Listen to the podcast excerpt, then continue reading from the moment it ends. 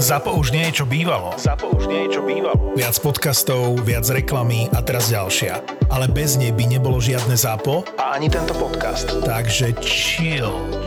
Ani nový Zlatý bažant už nie je to, čo býval. Teraz je horkejší vďaka slovenskému chmelu. Úplne nová receptúra, celkom iná chuť. Zlatý bažant 12 nikdy nechutila tak, ako chutí teraz. Rovnaký obal, ale vo vnútri niečo celkom iné. Ale nezabudni piť s rozumom a len keď už máš 18 rokov. Všetky podcasty ZAPO sú nevhodné do 18 rokov. A vo všetkých čakaj okrem klasickej reklamy aj platené partnerstvo alebo umiestnenie produktov, pretože reklama je náš jediný príjem. Predstav si, keď sme my s Peťom na prednáške, tak e, často sa tí rodičia učiteľe nás pýtajú, že čo sú tu tie najväčšie hrozby. A ich predstava je často, že sa vidia nejaký e, sexuálny obsah, e, že to porno, ktoré by sa na tie deti z tých online stránok mohlo hm, až vrhať, že to je to najhoršie. Čo by si podal ty? Čo sú to tie najväčšie hrozby, rizika? Aj na to samozrejme môžu naraziť. Ja si úprimne ale nemyslím, že ten keby naozaj vygenerovaný obsah tohto druhu, že, že by to bol najväčší problém alebo to najväčšie riziko, ktoré tam pre tie deti číha. Presne pri sociálnych sieťach ja ako rodič napríklad mám najväčšiu obavu z toho, že keď moje dieťa raz bude mať telefón, tak kyberšikana, že je to vec, ktorá je skoro neviditeľná pre toho rodiča, je, len vidí, že to dieťa jednoducho je nešťastné a, a je proste utiahnuté a nevieš, a mhm. nevieš, čo sa deje a ono to dieťa ani to nechcel, lebo ja tomu rozumiem, ja si pamätám sám seba ako puberťák, ako som sa cítil a teda nebolo to, že chcem utekať za mamou alebo za otcom a povedať im, že aha, to, tento človek mi tu robí zle, práve že ten, tínedžer to chce riešiť sám, ale jednoducho na toto nemajú nástroje, nemajú na to kapacity. Nikto ich tomu poriadne neučí. A práve to, že tá otvorená komunikácia, na ktorú tak strašne vždy tlačíme aj pri tých školeniach, že to je jeden z mála spôsobov, ako tomu efektívne čeliť. A zároveň, keď sa nám podarí vybudovať aj medzi tými deckami, akože dostatok, nazvem to influencerov, ale takých malých, hej, že lokálne v triede jeden človek, ktorý tomu naozaj trochu rozumie a vie, vie s tým pomôcť, tak eh, že sa na ňo môže ten človek obra- že ten tínedžer mm-hmm. obrátiť, lebo za tým pôjde skôr za tým svojim rovesníkom a povie mu, že počúvaj, Jano, Fero mi tu robí zle a neviem čo úplne s tým a už len to vieme, že napríklad keď sa za ňo postaví tento influencer, tak možno, že to v tej triede zmení tú atmosféru a zrazu tá šikana či už ustane, alebo minimálne sa vytvoria nejaké tábory a už to není také, že ten človek je v tom sám. Čiže toto je pre mňa jedno také veľké riziko. Druhé je tá anonimita internetu, že človek tam naozaj môže naraziť na rôzne veci. Ja si pamätám, keď som videl na internete prvýkrát hm, vraždu niekoho, a tiež v tom veku som na to nebol podľa mňa pripravený, tiež mi to neurobilo dvakrát dobre a myslím si, že je to vec, ktorou možno bolo dobré ísť za rodičmi, ale v tej chvíli to, to, to bola doba, kedy sa nad tým ani nerozmýšľalo, že toto musíme nejako riešiť. Čiže to je ďalší typ obsahu. No a potom máme všelijakých manipulátorov, klamárov, grumerov, ktorí v podstate chcú to dieťa nalákať, aby im poslalo niečo a potom ho vydierať. Zase, keď to dieťa vie, že má tú istotu doma, že môže s hocičím prísť a deje sa mu takáto vec, tak môže za tým rodičom prísť, že tu odo mňa pýta holé fotky, alebo že sa mi tu vyhráža, že si vygeneruje nejaký obsah, kde použije moju tvár, lebo som mu poslala jednu fotku, dieťa urobí chybu. Musí urobiť tie chyby. Akože jednoducho sa tomu nevyhneme, ale minimálne nie je v tom probléme samo keď sa pokazí mobil, pokazí sa počítač, pokazí sa tablet, e, nejaký tam antivírus kolabuje, tak to je nič oproti tomu, čo sa stane v duši toho človeka, e, keď toto vidí, zažije a ostane v tom sám nepochopený a nevie ako ďalej. A môže to byť nenávratné, to je tak. na tom najhoršie, že, že vrátiť to, tomu dieťaťu tú seba istotu a vrátiť mu to, že ten svet môže byť dobrý a nie všetci sú takíto zlí ako ten jeden konkrétny, s ktorým sa stretol. A to sa deje samozrejme trošku generalizujeme iba, alebo teda hovoríme iba o tých deťoch, ale to sa deje starším ľuďom, to sa deje dospelým ano, ľuďom. Máme tu tie romance scams, kde, kde nejaký ano vojak to, to, uviaznutý na základni. Chudák, Dokonca bol no. jeden konkrétny, kde bol astronaut uviaznutý na vesmírnej stanici a nevedel sa vrátiť a tá žena, ktorú namotal, mu poslala desiatky tisíc, aby sa vedel vrátiť. Jednoducho tie, znie to šialenie a poviete si, že to je taká hlúposť, že tomu nikto neuverí, ale oni sú fakt dobrí v tom, ako toho človeka ukecať. A to platí o deťoch, to platí o dospelákoch, to platí o starších ľuďoch.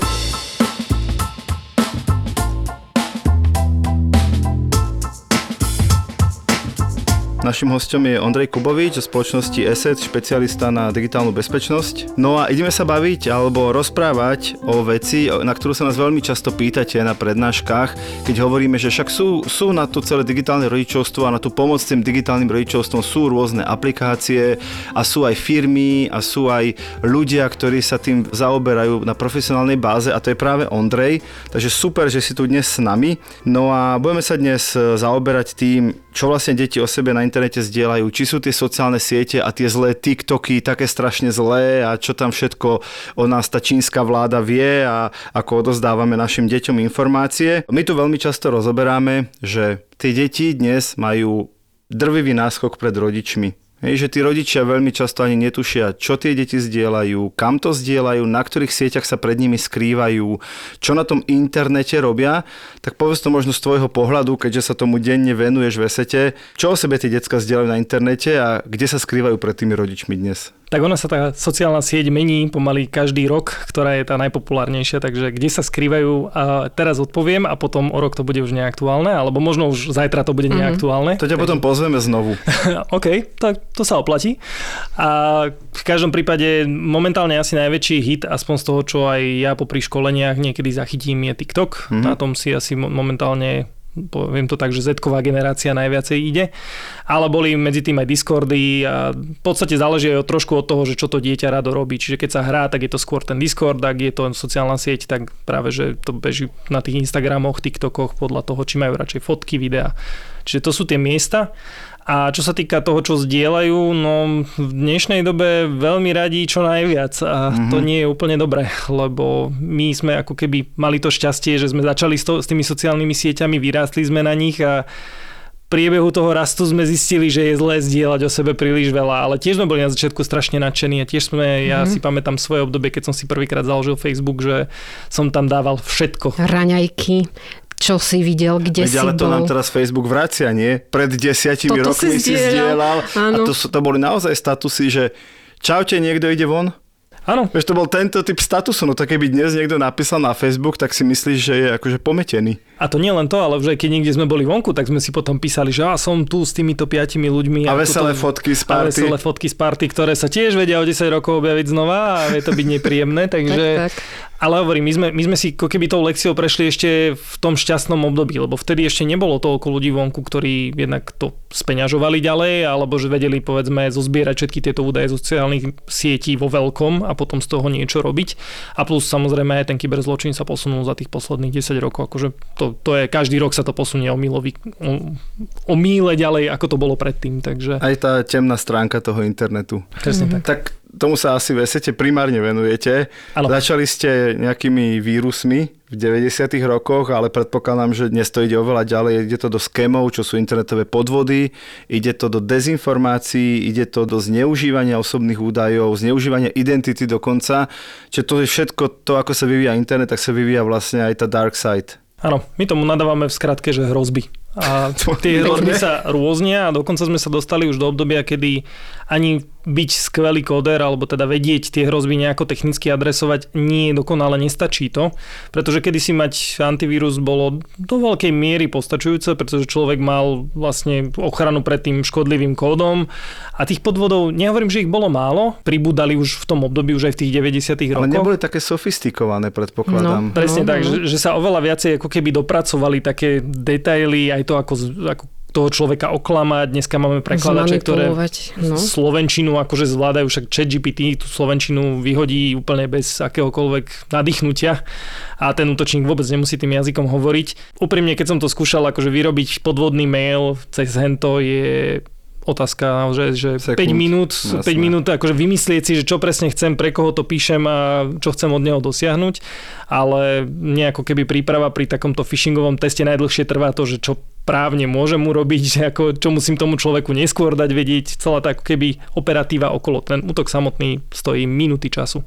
Spomenul si phishingový útok, kľudne to trošku vysvetlíme. Phishingový útok v zásade, on sú širšie, užšie definície, ale v princípe ide o to, že útočník ma chce oklamať a vytiahnuť zo mňa citlivé údaje. Najčastejšie je to meno heslo, ale Napríklad môže... do internet bankingu mm-hmm. je taký obľúbený typ Aj keď internet banking by som práve nedával za ten najčastejší príklad, pretože internet banking je ťažké zneužiť kvôli dvojfaktorovej autentifikácii, že už, už si to mm-hmm. odo mňa pýta aj nejaký ďalší kód mm-hmm. a musí mať ten svoj telefón. A to už pre toho útočníka nie je také lacné, povedzme, mm-hmm. ale povedzme pri sociálnych sieťach konto na sociálnej sieti obsahuje strašné kvantum informácií o mne a keď sa k tomu dostane ten útočník, to sa dá, jednak aj ten prístup sa dá dobre predať a všetky tie informácie o mne sa dajú krásne použiť na to, aby sa urobil nejaký útok vyslovene ušitý pre mňa. A zase, v podstate on zoberá len tie údaje, hodí ich do toho ChatGPT, ktorý už automaticky vie zožuť a urobiť z toho ten útok keď sa ho správne opýtam, pretože má nejaké akože limitácie a obmedzenia, ktoré tí tvorcovia tam dali, aby nerobil zle. Mohli by sme povedať, že to je to najťažšie dnes, ako keby rozlíšiť, že to, ten, kto na mňa píše, čo mi píše, že či je to pravda, či je to... Je to tak manipulatívne, tak premyslené, že to vyzerá ako že pecka, že to musí byť pravda. Áno aj nie. Stále platí, že existuje hrozne veľa hlúpých útokov, ktoré vyzerajú tak, že hm, nabúral som sa ti do tvojho počítača, nainštaloval som ti tam škodlivý kód a teraz ťa mm-hmm. sledujem už dva mesiace, okay. ako pozeráš neviem aké nechutnosti na internete a keď to náhodou nechceš zverejniť medzi svojimi kamarátmi, kolegami, priateľmi, tak mi zaplatíš 1500 eur. A toto je vec, ktorú stále vidíme, chodí do mailu, dokonca v poslednom období to celkom podrástlo, že je toho ešte viacej. Ľudia stále platia, Možno je to len malé percento z tých, ktorí to dostanú, ale stále zaplatia. A kým to funguje, tak oni to robiť budú. No a potom sú tie sofistikovanejšie, by som to nazval, kde ten útočník si dá tú prácu a vyberie si tú obeď, ale zase už to dneska nie je asi skôr o bežnom používateľovi ako skôr o firme, že tam, je, tam sú peniaze. Ty sa tomu venuješ na dennej báze a každý deň zachytávajú tu vaši analytici proste nové a nové hrozby a nové nápady, ako tí útočníci útočia. A teraz keď si ja predstavím takého priemerného bežného rodiča, ktorý má nejakú naozajstnú prácu, niekto je pekár, niekto je proste učiteľ, učiteľ hej, niekto je stavbár, čiže niečo robí a nemôže sedieť za tým počítačom a nemôže neustále analyzovať, čo je nové, aká hrozba, ako môže byť takýto človek s prievodcom svojich detí vo svete, kde tie deti naozaj klikajú na všetko, čo je farebné alebo čo sa hýbe? Máš nejaký možno taký prvý tip, že ako sa rozprávať vôbec s deťmi o takýchto témach? Ja by som tom ešte popravil, že aj tí stavbári, aj tí pekári, všetci už dnes majú vo vrecku ten smartfón, všetci tam majú nainštalovanú sociálnu jasné? sieť, čiže ano. oni zase nie sú že odtrhnutí od tohto sveta. Ale ja som to fungujú. nemyslel tak, ja som myslel tak, že nemajú kapacitu každý deň zisťovať, čo nové zlé, alebo aká nová hrozba prišla. Rozumiem, ale to som chcel presne mm. povedať, že na tých sociálnych sieťach takisto existujú kanály, ktoré sa aj k tým hrozbám okay. keby na dennej báze dostávajú a ukazujú, že aha, toto si všímajte a na toto sa nedajte na nachytať, čiže ono to v zásade nechce až tak, že by som teraz hodiny musel každý deň študovať, aby som vedel, čo sa deje, že niekto to práve tá naša ako keby oblasť skúmania sa tomu venuješ, dať to dohromady, urobiť z toho niečo stráviteľné a dať to tým ľuďom v takejto podobe, aby to za tú minútku, čo si to pozrú na sociálnej sieti, vedeli aspoň naprvu identifikovať, že aha, toto je zlé.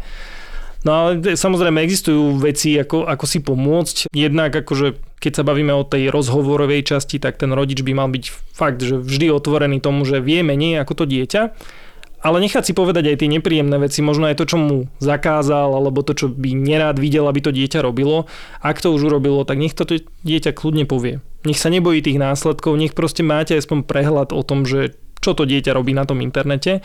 A keď je tam niečo zlé, alebo že sa s niečím nebude cítiť komfortné v budúcnosti, tak bude vedieť, že môže prísť a môže povedať, že fú, nejaký divný typek mi tam píše a pýta si odo mňa mm-hmm. fotky a neviem čo. A to, to už je situácia, kedy ja tam naozaj chcem byť ako ten rodič. Chcem povedať tomu svojmu dieťaťu, že nie, fakt mu to neposielaj, lebo to skončí v rukách a to sa môže potom samozrejme ďalej distribuovať a podobne. Čiže... Hovoríme to v každej epizóde a zopakujem to aj teraz čím bude ten náš vzťah s deťmi otvorenejší, aj keď nerozumieme téme samotnej, ale vieme, zase máme roky skúseností, máme nejaké vyvinuté kritické myslenie, už sme zažili iný typ hrozieb, kľudne z fyzického sveta. Čím bude ten náš vzťah otvorenejší s deťmi, čím viac nám deti povedia, čo na tom internete zažívajú, tým skôr, aj keď možno nevieme tú hrozbu vyhodnotiť, ale vieme si ju vygoogliť. Vieme si proste pozrieť zdroje a povedať si, OK, vieš čo, toto vyzerá príliš dobre na to, aby to bola pravda, alebo naopak, tu ani neklikaj, lebo to už na pohľad vyzerá nebezpečne. Vy máte takú iniciatívu Bezpečne na nete, tam asi sa zhromažďuje práve takýto typ informácií, tak možno, možno povedz, že kedy a prečo by som tam mal prísť? No my sme to bezpečne na nete vytvorili ako web stránku, kde ktokoľvek, kto má záujem o podobné témy a v podstate nevie, kde ich má hľadať, lebo aj v tých slovenských médiách oni sa objavujú, ale to je, aby som každý deň scrolloval a hľadal, kde sa to napísalo, kde je ten konkrétny článok, je trošku náročné, tak my sa vlastne snažíme zhromažďovať tie informácie na tomto jednom mieste a zároveň sa snažíme keby to robiť aj pre rôzne skupiny ľudí. Čiže máme tam rubriku vyslovene pre rodičov. Sú tam veci ako presne vyhodnocovať niektoré veci pri sociálnych sieťach, aké nástroje môžu používať, čo si všímať, čo sú nejaké nové podvody a podobne. Je tam sekcia pre deti, Čiže snažíme sa ísť aj ako keby po tejto časti populácia, alebo teda komunikovať to naozaj, že na všetkých, nie, nie len na tých rodičov, ktorí teraz budú rozkazovať, zakazovať. Máme tam pre menšie deti také kreslené seriály, pre väčšie to je už naozaj taká animovaná tvorba, taká kvalitnejšia by som to nazval. Dokonca sme tam spolupracovali pri tej tvorbe aj s, akože robili sa výskumy, že či sa tým deťom páči viacej taká forma, ten taká forma, aby to Ste malo... si to overili, hej? Áno, že aj farebnosť, aj aby to proste malo tú atmosféru, akú majú oni radi.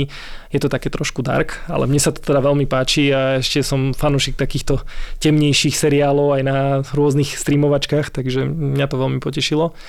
Čiže snažíme sa to aj takto podchytiť, no a plus je tam sekcia pre učiteľov, čiže aj mm-hmm. ako keby do škôl, keď oni majú problém, že nemajú tie materiály, nemajú úplne ten dobrý prehľad, lebo dnes informatiku bohužiaľ učia na našich školách aj ľudia, ktorí na nich to hodia. Oni za to nemôžu, že nemajú ten mm. skill, jednoducho tam mm. prídu, ja si angličtinár, ale nemáme informatikára, no tak to jednoducho budeš robiť.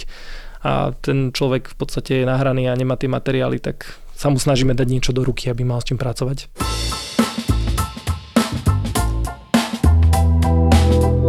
Ja ešte sa vrátim teda k tomu TikToku, lebo ho veľmi často sami rodičia demonizujú.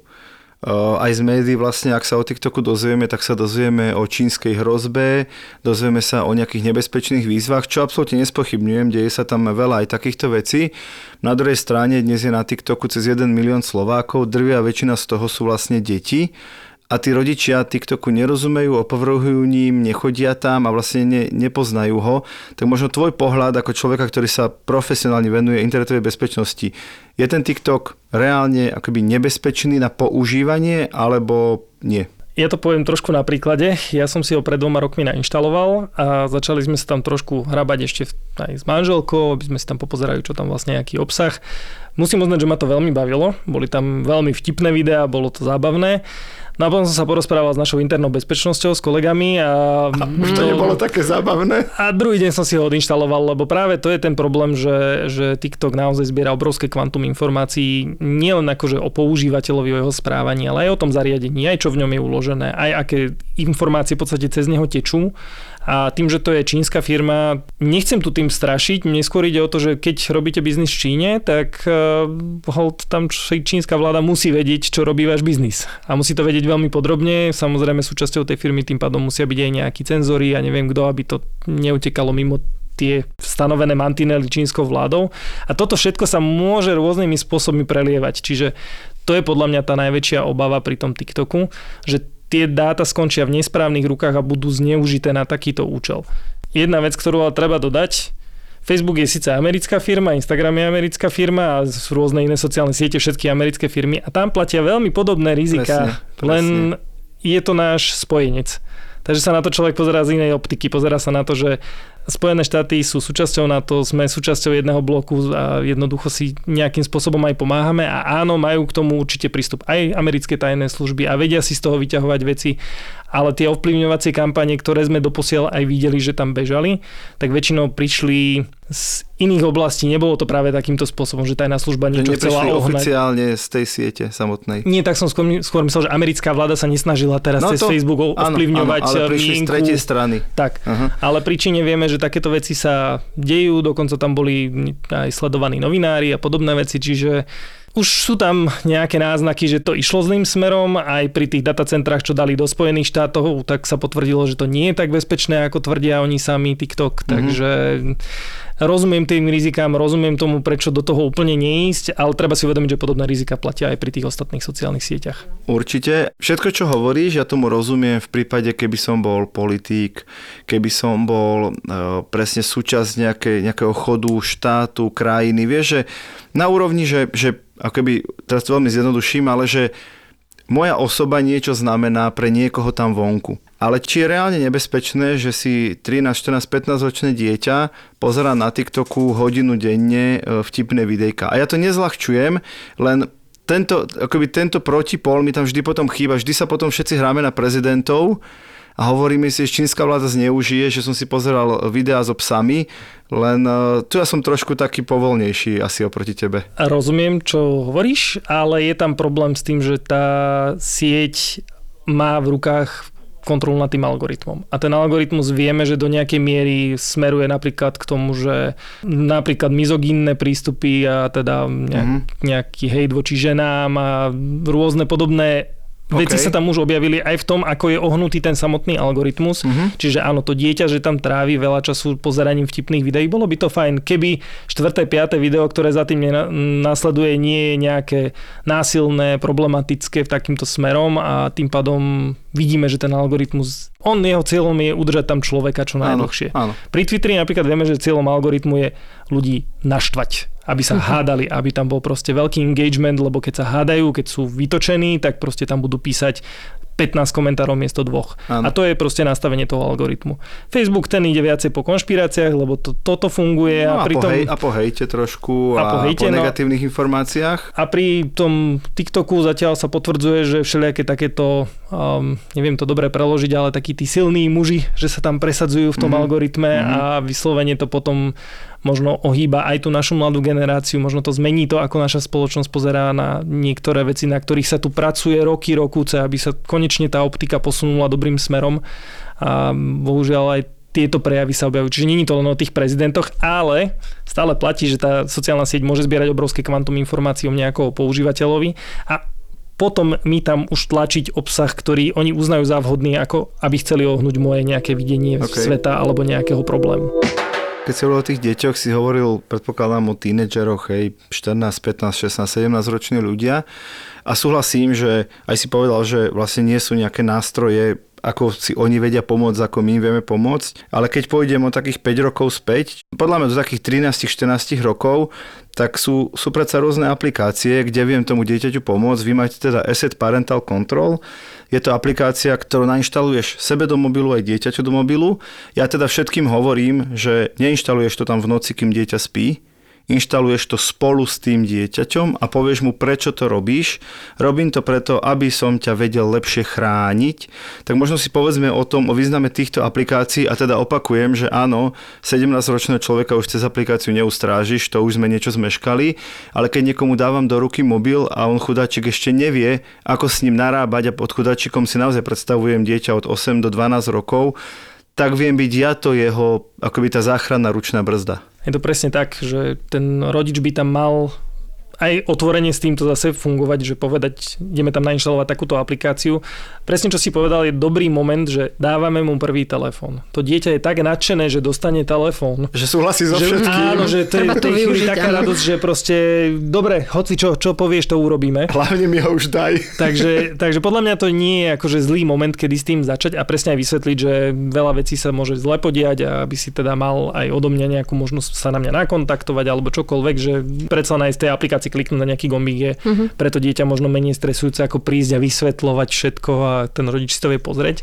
No a tie aplikácie sú super na to, že vedia pomôcť e, odfiltrovať zlé stránky. Presne, akože bavíme sa, nemusí to byť iba pornografia, hej, bavíme sa o dezinformačných weboch, bavíme na, násilný sa obsah. násilnom obsahu, presne. A dokonca uh, existujú aj možnosti, ako nastaviť, že domácu Wi-Fi sieť aby tento obsah úplne odrezala. Sú na to konkrétne, nebudem tu zachádzať do technických vecí, ale jednoducho jeden typ serverov, na ktorý sa človek vie pripojiť. Keď tá sieť pôjde cez tie servery, on nepozná ako keby v tom adresári vôbec tie pornografické stránky napríklad. Čiže sú aj takéto spôsoby technické. A tá aplikácia to dokáže robiť tiež. A zároveň vie robiť aj veci typu uh, vlastne, že geofencing, to v podstate znamená, že dieťa má stanovenú zónu, kde sa môže pohybovať. Ako náhle z tej zóny vystúpi, tak rodič je upozornený, čiže príde mi hneď sms že nehrá sa na ihrisku, ale prebehlo niekde na druhé ihrisko, na, mimo baraku, tak mu môžem rovno zavolať a sú tam aj rôzne obmedzenia času. Ja sám seba si pamätám ako gamera, ja som bol schopný hrať sa 10, 12, 13 hodín, moji rodičia to nemali radi a nevideli radi a snažili sa to nejako rozumne vyvažovať aj učením a inými vecami Ale je to- napríklad. Áno, 10, 12, 13 hodín boli výnimočné dni. Áno, áno. A musel som chodiť na záchod a nájsť sa, takže... No tak potom nebolo to treba úplne čistý. odrátať. Ale vtedy tie nástroje takéto neboli. A dneska môžem povedať, že môže sa hrať dve hodiny a môže sa hrať hodinu a potom buď môžem pridávať, alebo to jednoducho nepovolí tá aplikácia a to dieťa nemá veľmi na výber. Takže toto je celkom tiež užitočné. Pri sociálnych sieťach napríklad sa dá nastaviť, že po 9. večer už nemôže to dieťa ísť na sociálnu sieť, lebo práve vtedy môže byť už unavené, potrebuje sa upokojiť a toto nie je vhodná vec e, pred tým spaním, že teraz tam budem šúchať, ako to my voláme. Ja sa stretávam s tým, že keď už aj rodičom povieme, že sú takéto typy aplikácií, lebo však e, Parental Control nie je jediná, ale je to jedna z najrozšírenejších na Slovensku minimálne, tak im vždy tak zažiaria oči a okamžite si to predstavia ako, ako takú reštriktívnu vec. Hej, že dáme večierku, nastavíme mu pol hodinu denne, zakážeme všetky typy webov, zakážeme všetky hry. Hej, že okamžite to ako keby zneužijú na taký starý spôsob myslenia. Také, že konečne mám nástroj, ako ťa môžem ovládať. A ja si napríklad nemyslím, že toto je dobré použitie tých aplikácií. Jasné, že všetky tie veci, aj my máme doma v rodine takto nastavené, že áno, deti majú večierku, áno, majú maximálny čas na mobile denne, iní majú v pracovný deň, iný cez víkend. To všetko sedí. Ale primárne ja ako otec si hovorím, že to tam mám preto, aby som sa vedel napríklad pozrieť, na akých weboch to dieťa bolo, keď vidím zmenu správania, že sa viem pozrieť, v akých aplikáciách si momentálne četuje s kamošmi, keď vidím, že je smutný. Hej, že reálne to používam na nejakú spätnú kontrolu a nie, že budem čakať, že sa mi prizná po troch týždňoch e, zavretia v izbe, že čo sa mu pred tromi týždňami stalo. Čiže tá motivácia by mala byť naozaj byť viac na dosah a viac rozumieť tomu svetu toho dieťaťa. Samozrejme, že z tej aplikácii neprečítam správy, ktoré to dieťa píše, ale vidím, že bolo na WhatsAppe včera dve hodiny v kuse. No tak už je to nejaká indikácia, dobre, s kým si si písal, poď sadneme si spolu k tvojmu Whatsappu a poďme si pozrieť, o čom ste si včera s kamošmi písali. Už mám nejakú indikáciu, že tu asi môže sa niečo diať. A keď sa nedieje, perfektné, ide sa ďalej, ako by sa nič nestalo. Veľmi nemám k tomu čo dodať, lebo je to presne tak, že ono to nie je, že sledovacia aplikácia a presne ani to by nemalo byť, že teraz som zamkol ten telefón na kľúčik, tomu ho nemusím dávať, keď mu zakážem všetky funkcie. Mm-hmm. Ale je podľa mňa dobré začať s tým, že mať to také reštriktívnejšie na začiatku a postupne uberať už len podľa toho, že vidím, či to dieťa je dostatočne zrelé na to. Presne napríklad boli prieskumy, ktoré hovoria, že tie deti medzi 10 a 14 sú najzraniteľnejšie na toto a dievčatá násobne Tak. viac ako chlapci.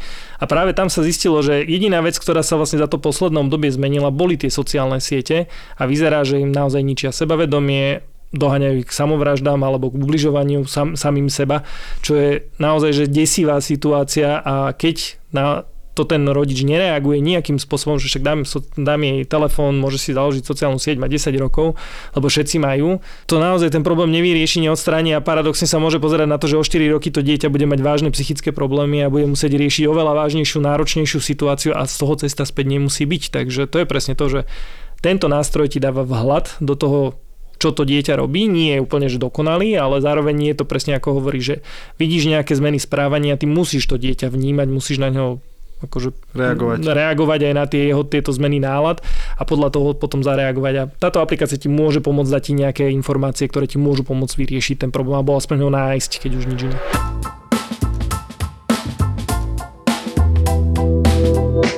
Peťo spomenul rodičov, ktorí to berú príliš vážne, všetko zakazujú. A ja potom a, poznám takých, ktorí hovoria, veď tie moje deti to aj tak obídu. A na čo budem mať nejakú aplikáciu, ktorá ich chráni. A, mm, mm. a keď sa ich spýtam, a ste to vyskúšali, už ste sa nejaké povenovali, už ste si niečo nainštalovali, tak väčšinou, že, že ani nie. Tak lebo tomu sami nerozumejú, mm-hmm. vieš, a povedia si, že na čo to budem tu študovať, keď, keď to dieťa ma aj tak obíde, lebo si mení heslo na Wi-Fi samé od seba. A on má pocit, ten rodič, že tým pádom je všetko stratené. Podľa mňa to je extrémne pasívny prístup, je to čistá výhovorka za mňa. Presne tak. To som chcel povedať, že ja tomu rozumiem, že sa im do toho nechcel, lebo po celom dni v práci neviem, čo ešte ten človek robí, tak jednoducho môže byť unavený, nechce sa mu už to študovať. Ale realita dneska je taká, že keď trošku chcem, sú YouTube videá, sú návody, je to proste naozaj, keď človek vie, čo hľadá, tak to nájde a vie sa s tým za pár hodín prekúsať a má to raz nastavené a už sa naozaj potom bude hrať iba s drobnosťami. To prvé nastavenie je náročné, ja to uznávam.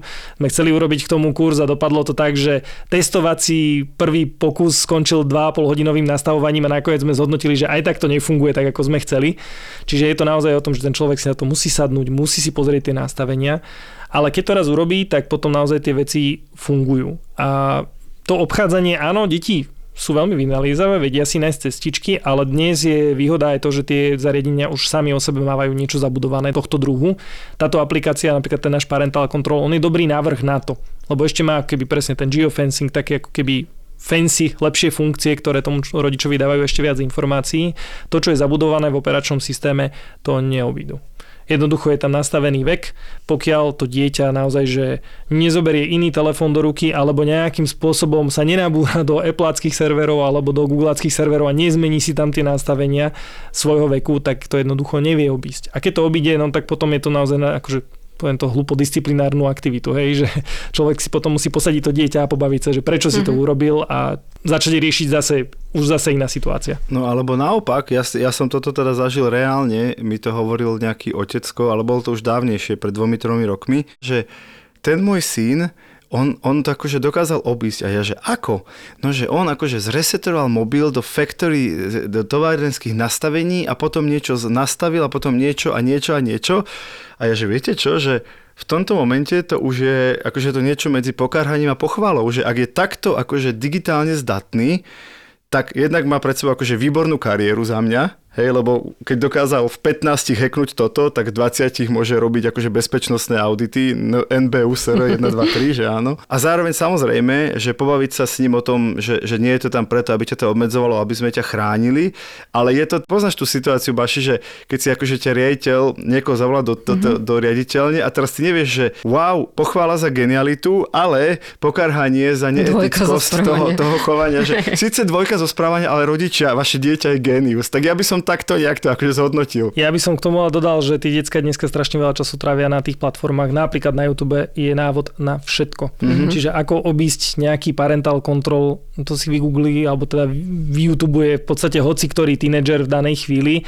A možno to nie je znak geniality, ale práve toho, že... Ale je to nejaký typ kritického myslenia, je to nejaký ano. typ hľadania informácií, je to nejaký typ uh, už na nejakej vytrvalosti, že idem za nejakým cieľom, chápeš, lebo na internete je dnes návod na úplne všetko. Ty by si mohol cez, cez YouTube vyštudovať právo aj medicínu, myslím, učiť sa na tie skúšky na právo na medicínu, len kto si dá tú čas, energiu, námahu, väčšina si povie, že je to príliš ťažká škola a vybavené. Je to cieľa vedomá aktivita, je tak, naozaj akože dlhodobá, aby, aby našiel tú cestu. Hej, rozumiem. A s tým súhlasím, že to dieťa naozaj si dalo prácu. Možno sa pritom aj niečo naučilo, ale malo by stále B, že ten Jasné. rodič na to príde a vidí a akože vyrieši tú situáciu v zmysle, že ho pokarha alebo trošku akože uprace. Ale asi všetci traja sa zhodneme na tom, že spoliehať sa 100% iba na aplikáciu, iba na techniku, že nás to podrží a z každej situácie, to, to je asi nejaký nonsens a tá komunikácia, tie vzťahy, tie rozhovory, do ktorých sa nám ako rodičom často nechce, že to je ten základ. A aplikácia, či už taká alebo onaká, je iba veľmi dobrá pomôcka možno od toho najhoršieho. E, ďakujeme pekne, že si tu bol s nami, to bol Ondrej Kubovič z ESETu. Ak ste sa dnes dozvedeli, že existujú nejaké pomôcky, tak to bol ten cieľ, ale stále budeme stále dokola, dokola, dokola opakovať, kým nebudeme mať dostatočne e, dobrý vzťah s našimi deťmi, aby nám povedali aj o tom zlom, čo sa im na internete stalo, tak nám žiadna apka nepomôže.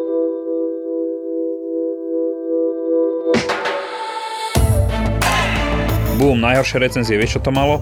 Nie je tu výťah. Ja aj tie 200 eurovky do New Yorku z Viedne, to bola normálna vec. Áno, áno, znížia teplotu na príjemných 16-17 stupňov na palube uh-huh. a potom začnú predávať deky. Tam bude síce ešte stále teplo, už to nebude ako by tá top sezóna letné prázdniny, ale... To je stále dobré. To je ideálne, no, jasné. Ťa tam nevypraží aspoň. A hlavne tam nebude toľko ľudí ako v top sezóne. Absolútna pravda. Človek vie kúpiť tú letenku, teraz som to pozeral, po nejakých 150 eur. 50, no. To je ešte veľa. A ešte, áno, to klesne. Všetci by sme chceli cestovať ako oni. Akciové letenky, hotel hotely za super výhodné ceny a precestovaný takmer celý svet. Boli sme reálne na konci sveta. A žiaľ Bohu tajfún, meškalo to deň. Ten hotel, ktorý som si našiel, že by vyhovoval mojim požiadavkám, stal 102 eur. Okay. A keď som to prehnal cez mobil 68.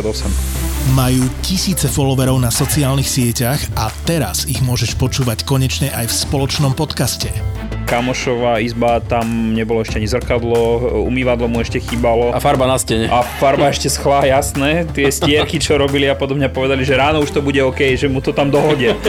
Daj si podcast Tour de Svet, kde ti chalani poradia, ako cestovať za menej. Výrazne menej.